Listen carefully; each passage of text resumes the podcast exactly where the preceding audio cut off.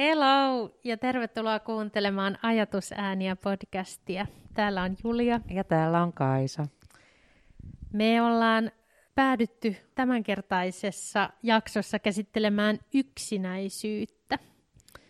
Mulla tuli hyvin henkilökohtainen tarve puhua yksinäisyydestä, koska korona-aika on ollut ihmiskoe ja me ollaan hyvin isolla skaalalla jouduttu siitä yksilön vapautta kokoontua ja, ja kohdata muita ihmisiä, niin sitä on jouduttu rajaamaan. Ja, ja jollain tasolla varmaan niin kuin jokainen on, on tullut vähän lähemmäs sitä, sitä myös yksinäisyyden kokemusta.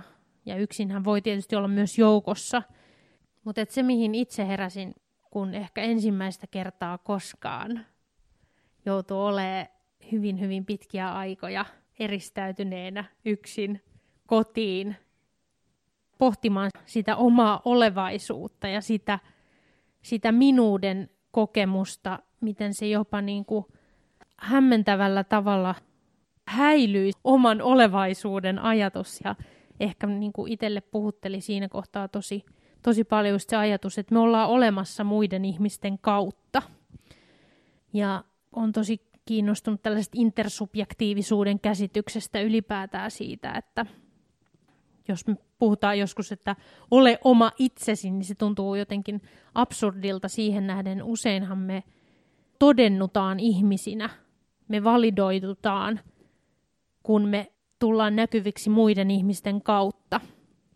Ja jopa niin kuin voidaan puhua just näistä peilisoluista ja siitä, miten me, me imitoidaan – fyysisesti samassa tilassa tiedostamatta peilaamaan toisia ihmisiä. Ja sillä tavalla niin kuin meidän viestintä limittyy toisiinsa ja, ja mä saan sen olemassa olevaisuuden informaation siitä, että miten sä reagoit mun olemassaoloon.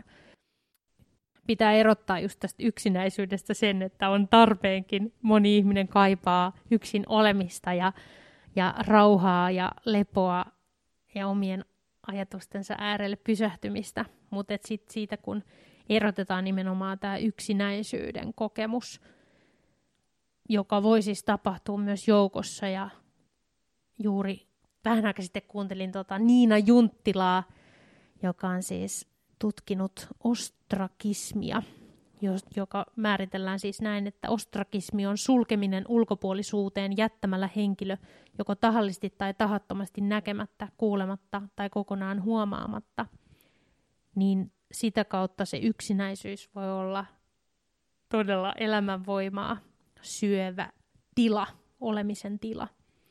Niin lähtökohtaisesti tänään haluaisin keskustella yksinäisyyden kokemuksesta ja sen tuomasta osattomuudesta oikeastaan tai siitä sen vaikutuksesta. Ää, minkälaisia ajatuksia sulle herättänyt yksinäisyyden teema ylipäätään? Niin kyllä toi mun mielestä on tosi puhutteleva ajatus se, että mikä on kaikista pahinta, mitä ihmiselle voi tehdä periaatteessa, on sulkea se täysin yhteisön ulkopuolelle tavalla tai toisella. Ja se ajatus siitä, että, että sä et saa olla mukana. Sä et saa olla, sulla ei ole niin kuin osallisuutta, niin sehän on hyvin järisyttävä tapa sulkea ulkopuolelle. Ja tota, siihen liittyen ehkä se semmoinen, niin kuin, mitä tuossa just kuvasit sitä, että mikä tekee ihmisen, m- miten me ollaan ihmisiä ja se ajatus siitä, että, että kuinka se yksinäisyys tai yksinolo jotenkin rinnakkain, niin se ajatus siitä, että mikä tekee sen ihmisen yksinäiseksi, ja se ajatus siitä, jotenkin mä näen sen sellaisena, että silloin kun mua ei huomata tai mua ei huomioida, minua ei kohdata, mä en pääse tekemään sitä niin kuin sen vuorovaikutuksen kautta, mitä ihmisenä oleminen on, eli toisten kanssa jollakin tavalla jakamista niin sen niin kuin jotenkin se semmoinen niin ihmisyyden kokemuksen niin kuin pukeminen sanoiksi sen toisen tai muiden kanssa, niin silloin jos se jää tavallaan pois, niin silloin ihan sama, vaikka siellä olisikin muita ihmishahmoja tai jotenkin niin kuin niitä, niitä muita ihmisten kehoja samassa tilassakin, niin sillä ei ole hirveästi merkitystä semmoisessa tilanteessa. Ja mä ajattelen jotenkin itse silleen, mä oon viimeisen vuoden aikana kokenut monta kertaa huolta ystäviä tai perheenjäseniä, sukulaisia muita ihmisiä kohtaan, joiden tilanne on ollut eri, esimerkiksi, että asuu yksin. Niin kuin hyvin tässä jo sitä mainitin, että tota, totta kai siis sitä yksinäisyyttä voi kokea myös silloin, kun on toisten kanssa. Mutta se ajatus siitä, koska itsellä ei ole sitä kokemusta, ja mulla rupesi heti, heti niin kelat pyörin sille, että mä oon nyt 37-vuotias ja mä en ole koskaan asunut yksin. Että mä oon viettänyt aikaa yksin ja mä oon asunut, joo, mä oon asunut joku kolme kuukautta jossain yksin, kun tota, niin, niin kämpissä on ollut jossain ulkomailla pyörimässä, hei vaan Juho Suikkanen, jos tätä kuuntelet, mutta kuitenkin tavallaan se ajatus siitä, että mulla ei ole sellaista kokemusta, että mä viettäisin hirveän pitkiä aikoja yksin oman itseni kanssa niin, että se alkaisi jotenkin tunnistan yksinäisyyden kokemuksen ja tunnistan myöskin sen ajatuksen hyvin voimakkaasti sen niin kuin ulo, ulos sulkemisen kokemuksen myös. Mutta tavallaan sitä sellaista kokemusta siitä, että mä oon kuukausi tolkulle, niin mulla ei ole sellaista kokemusta. Vaikea päästä edes siihen ajatukseen siitä, että mitä se on. Toisin sanoen niin kuin hyvin vastakkainen kokemus kuin se, että itsellä on ollut se, että mä oon ollut koko aika oman puolison kanssa. Siis joka päivä, joka päivä viimeisen 14 kuukauden aikana, että sekin on hyvin tietenkin äärimmäinen tilanne. Mutta tämä niin semmoinen sen tyyppinen kokemus, kun mitä äsken kuvailit, niin, niin on semmoinen, mistä enemmän on ehkä itse siinä, että kerro, kerro lisää. Se, mikä tässä niin kuin itsellekin se heräävä kokemus oli semmoinen, että paitsi että se, että voi edes yrittää samaistua niiden ihmisten tilanteeseen, jolle se on arkikokemus, mutta sitten myös se, että mulla on kuitenkin laajat sosiaaliset verkostot. Eli mä koen, että mulla on ihmisiä, joille mä voin soittaa ja joiden kanssa mä voin olla yhteydessä. Kun me puhutaan pitkäkestoisena ja hyvin monialaisesti ihmisen elämään vaikuttavasta yksinäisyydestä ja sen seurauksista, niin usein siinä myös puhutaan silloin siitä, että onko edes, jos olisi hädän hetki, niin onko sulla mielessä joku, jolle sä soittasit. Silloin se on aika umpikuja tilanne niille ihmisille, joilla ei ole edes ihmisiä, joihin voisi tukeutua hädän hetkellä. Voi sanoa itselle, että, että onnellinen tilanne on se, että larppasi ikään kuin vaan sitä tilannetta, jossa ei voi kehollisesti kohdata ihmisiä – ja sitten tästä päästään myös tähän niin kuin stigmaan siitä, että yksinäisyydestä ei puhuta, koska on jotenkin häpeällistä kertoa, että on yksinäinen. Eli mäkin niin kuin huomaan, että on joutunut käsittelemään sitä, että kun sanoo, että hei mä oon yksinäinen, mä koen yksinäisyyttä. Ja, ja myös kokemustasolla se on ollut myös semmoista hyvin fyysistä, että mä oon kokenut sen rintalastan päällä olevana painona se kokemus on hyvinkin sellainen niin kuin fyysistä kipua lähentyvä kokemus yksinäisyydestä. Niin sitten se, että, että pitää myös yrittää rikkoa sitä stigmaa. Liittyykö toi osittain siihen se ajatus siitä, että se yksinäisyys, välillisesti se ajatusketju on se, että ihminen, joka on yksinäinen, ei ole sen yhteyden arvoinen. Niin. Että onko siellä sellaista mm. siellä taustalla, niin kuin, että tavallaan, että tämä ihminen on yksinäinen ja hänet on niin sanotusti suljettu jonkun joukon tai, tai jonkun ihmissuhteen tai muun ulkopuolelle sen takia, koska hänellä ei ole oikeutta olla siinä. Hän ei ole tarpeeksi hyvä tai kiinnostava tai, tai monimuotoinen tai suosittu tai mitä tahansa mm. se onkaan. Että onko tämä tavalla, mikä siis, en, en ole siis tätä mieltä itse, mm. vaan, vaan kysyn sitä, että onko, onko kysymys siitä, että se liittyy osittain mm. siihen se häpeän kokemus. Mm. Juur, niin, just näin mä ajattelen kanssa, ja sehän se sehän se niin kuin vaarallinen juuri ajatus onkin, että, että jos mulla ei ole ihmisiä, jotka välittäisivät minusta, niin mä en ole rakkauden ja välittämisen arvoinen. Ja sitten myöskin se ajatus, että, että mä olen taakka muille ihmisille. Ja, ja se liikittyy siihen nimenomaan itse tuntoon ja siihen itse arvostukseen. Tästä musta päästään tosi oivallisesti nimenomaan siihen, että mitä yksinäisyys lasten ja nuorten kohdalla tarkoittaa, koska olet vasta rakentamassa sitä minäkäsitystä, sitä, että kautta aikoinhan puhutaan siitä, että kaverisuhteet on tärkeitä ja moni varmasti vanhempi toivoo, että kun lapsi menee päiväkotia kouluun, että kumpa, kumpa olisi kavereita. Ja näinhän me opitaan sitä, näkemystä siitä, että miten me suhteudutaan tähän maailmaan. Ja sitten muun muassa Niina Junttila kertoi tällaisesta tutkimuksesta, jossa seurataan vanhemman ja pienen vastasyntyneen vauvan vuorovaikutusta. Että vauvakin hakee sitä vanhempansa huomiota. Ja sitten kun vanhempi yhtäkkiä lopettaa sen elehtimisen, eli vauvan vuorovaikutusilmaisuun reagoimisen, niin sitten ensiksi tulee ne positiiviset ilmaisut, että täällä mä olen kädenojennus ja hymy, ja sitten jos silläkään ei saa, niin tulee se, se negatiivinen ja hätääntyminen siitä, että tarvitsee sen. Niina Junttila on siis tutkija, professori kasvatustieteestä, joka on tutkinut ostrakismia ja yksinäisyyttä ja kertoi muun muassa tästä, että eh, ostrakisoidun henkilön pyrkimys palauttaa sosiaalinen olemassaolonsa ohjaa hänen käyttäytymistään. Jokaisella ihmisellä on pyrkimys takaisin siihen vuorovaikutukseen, joko pro- tai antisosiaalisesti.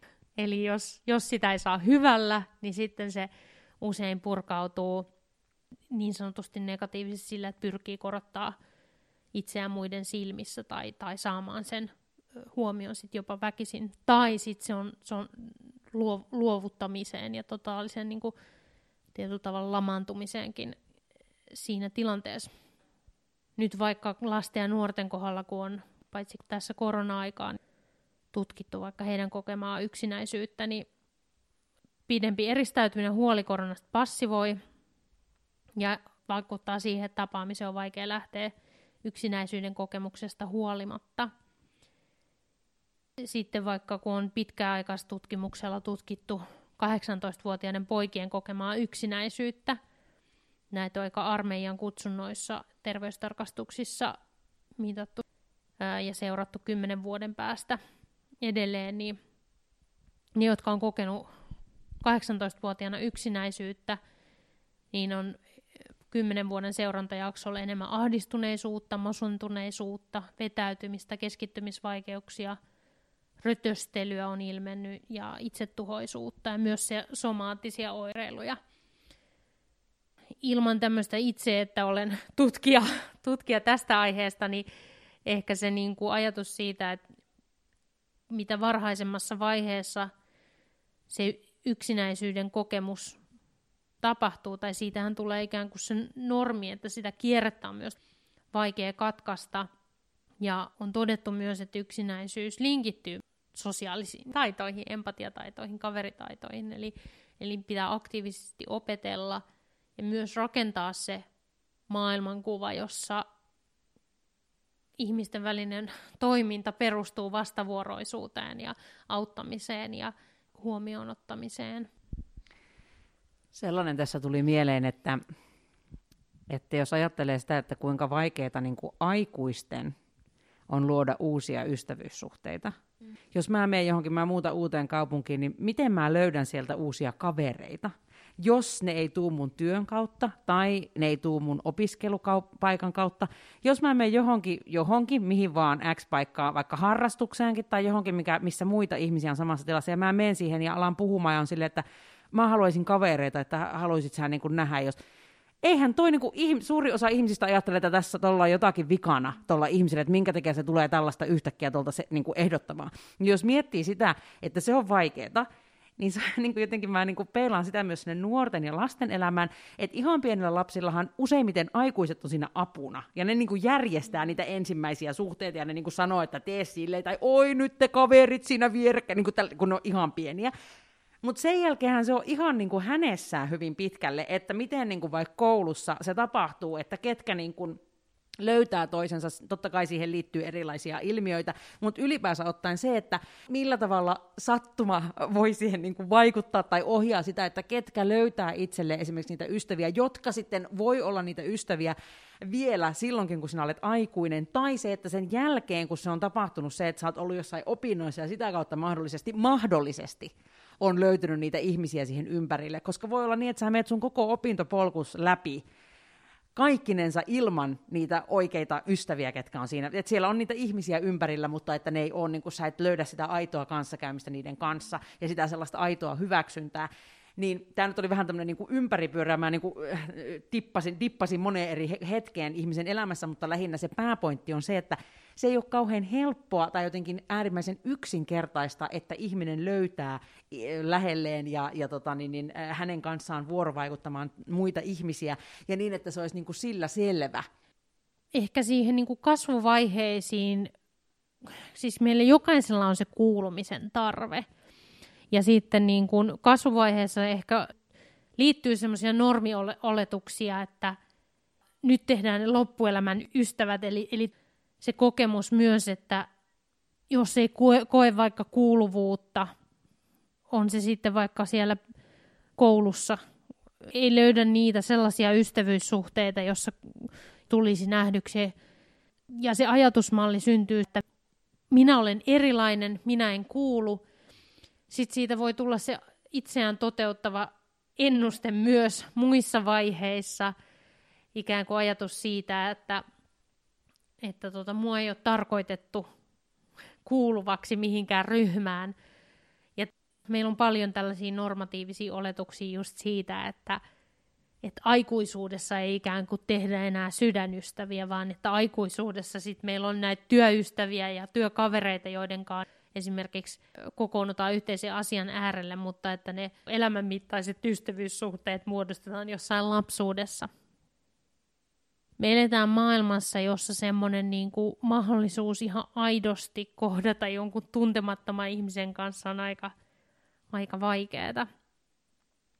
Niin, ja tota, siis tota mä niin kuin lähinnä yritin siinä sanoakin, että tavallaan se myöskin se semmoinen, että mitkä ne motiivit siellä taustalla on, niin sama, niin kuin, että siihen on annettu joku tietyn tyyppinen niin kuin, kriteeristö, että miten ystäviä voi saada ja missä vaiheessa elämää. Niin ehkä se on myöskin se juttu siinä, että sitten kun se aikuisuudella, aikuisen iällä haluat jotain yhteyttä muihin, niin se on niin kuin nyt se päällimmäinen homma on siinä se, että voi ei, että mulla, mussa on jotain huonoa, joku mulla ei ole sitä olemassa olevaa niin kuin jotakin vahvaa suhdetta ennestään, vaan että siihen liittyy nyt se häpe, niin kuin tavallaan myös se häpeäkokemus, mikä on ihan täysin väärä.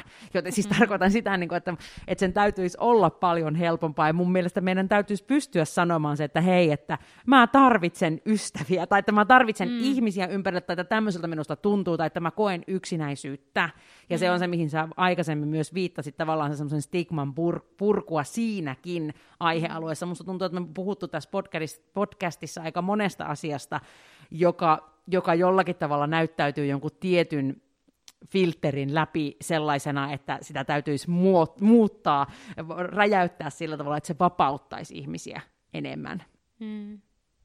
Joo, ja sitten mä jotenkin, kun miettii tätä yhteiskuntaa, niin, niin tietysti ihan jo ihmisarvoisen elämän näkökulmasta, niin jokaisella pitäisi olla turvallinen elinympäristö, ja siihen turvalliseen elinympäristöön kuuluu nimenomaan luottamukselliset ihmissuhteet.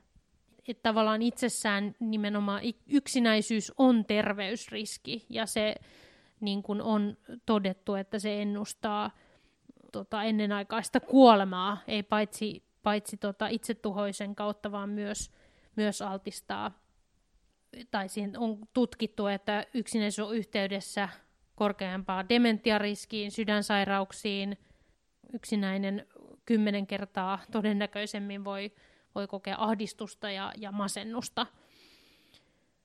Ongelman vaikeneminen on, on sitä myös, että, että yksinäisyys ei näy välttämättä tuossa niin astumalla ulos ovesta. Yhä enemmän puhutaan puhutaan niin kuin ekstremismin yhteydessä ja siihen, että, että nimenomaan sitten on, on kyllä liikkeitä, jotka mielellään ottavat ihmisiä, jotka on, joita on eristetty yhteiskunnasta tai ylipäätään niin kuin siitä sosiaalisesta liittymisestä muihin ihmisiin. Ja tietyllä tavalla me voidaan ajatella, että tämä on oikeasti aika, paitsi yksilön kannalta todella kohtalokasta, mutta, mutta yhteiskunnan kannalta – ja mä myös näkisin sen, että tämä on ollut niin kuin pitkäaikainen yhteiskunnallinen muutos, että ymmärtääkseni tutkimukset on osoittanut, että yksinäisyys on lisääntynyt nimenomaan huolimatta tällaisesta teknologisesta ja elintason kehittymisestä. Korona on ollut pelkästään tämmöinen niin kuin kiihdyttämö. Ja sen takia mun mielestä nyt kun me puhutaan niistä toimenpiteistä, mitkä liittyy lapsia nuoriin ja puhutaan tästä exitistä ja, ja koronavelan tai hyvinvointivajeen korjaamisesta, niin tämä on itse asiassa niin kuin pitkäaikaisempi niin kuin kehityssuunta. Se ei riitä oikeastaan se, että me nyt vaan korotetaan määräaikaisesti jotain psykologipalvelujen saatavuutta. Niitä pitää ehdottomasti, mutta meidän pitää jollain tavalla miettiä, että miten tämä yhteiskunta rakentuu niin, että, että ihmisiä ei suljeta ulkopuolelle niin kyllähän se yhteiskunta tosi pitkälle on siitä mennyt sellaisesta niin kuin kyläyhteisötyyppisestä, missä niin kuin tunnettuus on ollut erilaista ja tavallaan luottamuksen rakentuminen on ollut hyvin erilaista. Loppujen lopuksi tämä on tämä äh, niin kuin fundamentaalinen kysymys siitä arvoista ja minkälaiselle pohjalle juuri koulutustakin rakennetaan. Että, että onko se aivan keskeinen ajatus se, että sitä yhteisöllisyyttä ja osallisuutta edistetään vai ajatellaanko, että se tulee jollain tavalla sivutuotteena tai olisi jotenkin niin kuin ihmisten persoonista ja temperamentista kiinni. Eli toisaalta niin kuin kyllä temperamentti vaikuttaa esimerkiksi siihen, että miten me toimitaan vuorovaikutussuhteessa, mutta sittenhän meidän pitää nimenomaan auttaa lapsia ja nuoria lapsena erityisesti leikkimään yhdessä. Eli ne kaveritaidot on sitä, että miten me opitaan siihen, että otetaan kaikki mukaan – ja miten se kasvaa koko ajan siihen, että me aikuisenakin opitaan leikkimään yhdessä. Me otetaan toisemme huomioon, eikä yritetä korottaa itseämme toisten kustannuksilla ja polkea muita alas sillä, että se tarkoittaisi jotain henkilökohtaista menestymistä. Viime viikolla tulin kotiin yhtenä päivänä ja naapuri otti, niin kuin siis sanoi, että moi, ja kysyi, että ai, ootteko te muuttanut tähän? Ja tavallaan niin kuin yksinkertaisena esimerkkinä se, mitä mun mielestä täällä Helsingissä on tapahtunut ihan älyttömän vähän, ja kun tulee itse Keski-Suomesta, ja sielläkin on niin kuin er, tietysti jo erilainen kulttuuri, niin tavallaan se oli niin kuin semmoinen positiivinen hämmennys tai yllätys, että, ja me keskusteltiin varmaan 20 minuuttia. Ja niin kuin vaan käytiin sitä keskustelua että niin kuin siitä, että minkälainen asuinpaikka toi on, missä me ollaan, ja, ja niin kuin ajatuksia ylipäänsä ottaen siitä semmoisesta elämästä. Niin se oli jotenkin vaan tosi voimakas muistutus nimenomaan tähän aiheeseen liittyen, mistä puhuit, että voidaanko me itse tehdä sille asialle jotain, koska tässä nykyisessä hyvin niin kuin yksilökeskeisessä kulttuurissa, missä Suomessa me elämme, niin ihmiset pystyy hukkua sinne massaan, ja ne on niin kuin kaiken sen keskellä aivan yksin.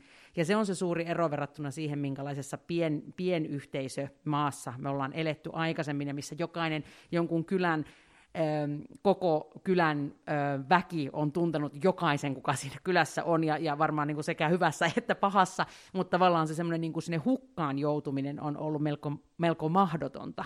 Ja nykyisin taas se niin kuin näyttäytyy nimenomaan päinvastaisena, että vaikka ajatellaan tämmöisellä yleisellä tasolla, että että tavallaan se semmoinen meidän luottamuksellisuus vaikka on siirtynyt sellaisesta, että me luotetaan vain näihin meidän oman kylän ihmisiin, tiedätkö tavallaan, niin kuin, että koska ne me tunnetaan ja me, me ollaan niistä vastuussa niin sanotusti, niin se on niin kuin semmoiselle yleisemmälle tasolle, että no, koska mulla on sitä luottamuksen kokemusta jotakin, jotakin ihmistä kohtaan, niin mä niin kuin, öö, pystyn tota, niin samalla tavalla toimimaan siinä laajemmassa skaalassa ja odotan, että ok, sä oot, sä oot hyvä ihminen ja sä et, tee, sä et halua mulle mitään pahaa mutta siitä jää pois se osuus sitä sellaisesta niin kuin selkeästi empaattisesta, lämpimästä yhteisyydestä, mitä olisi meidän mahdollista välittää myös niille ja he, heidän kanssaan yhdessä kokien, jotka ei ole siinä meidän omassa lähipiirissä.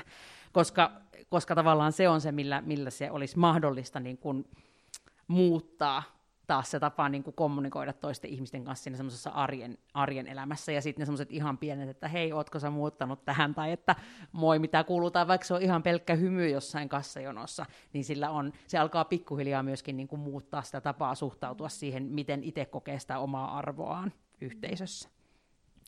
Ja tuosta ihan pakko mainita vielä, että mä oon aika paljon opetellut avun pyytämistä. Ja mulla on kans nyt nimenomaan mulla on tosi ihana naapuri. Ja musta tuntuu, että mä oon useammin pyytämässä häneltä apua. Hän ei juurikaan ole ehkä samalla tavalla, mutta mä oon, mä oon monta kertaa nyt lainannut työkaluja ja hän on ollut mun kanssa rakentamassa mun parvekkeelle paviljonkia ja mä oon jotenkin älyttömän onnellinen hänestä. Ja meillä on siis ainakin 30 vuotta ikäeroa. Me tavallaan jollain tavalla saadaan siitä jaetusta maailmasta sellaista täyteyttä ja merkityksellisyyttä molempien elämään, kun aloitin tämän just sillä yksinäisyyden kokemuksella omassa kodissaan, niin mun naapuri on ollut mulle jotenkin aika yllättävänkin tärkeä henkilö tänä aikana. Mutta päätetään näihin sanoihin, riittäisi vaikka mitä, mutta kertokaa meille teidän kokemuksia yksinäisyydestä ja kuullaan taas. Kiitos kun kuuntelit. Kiitti, moi.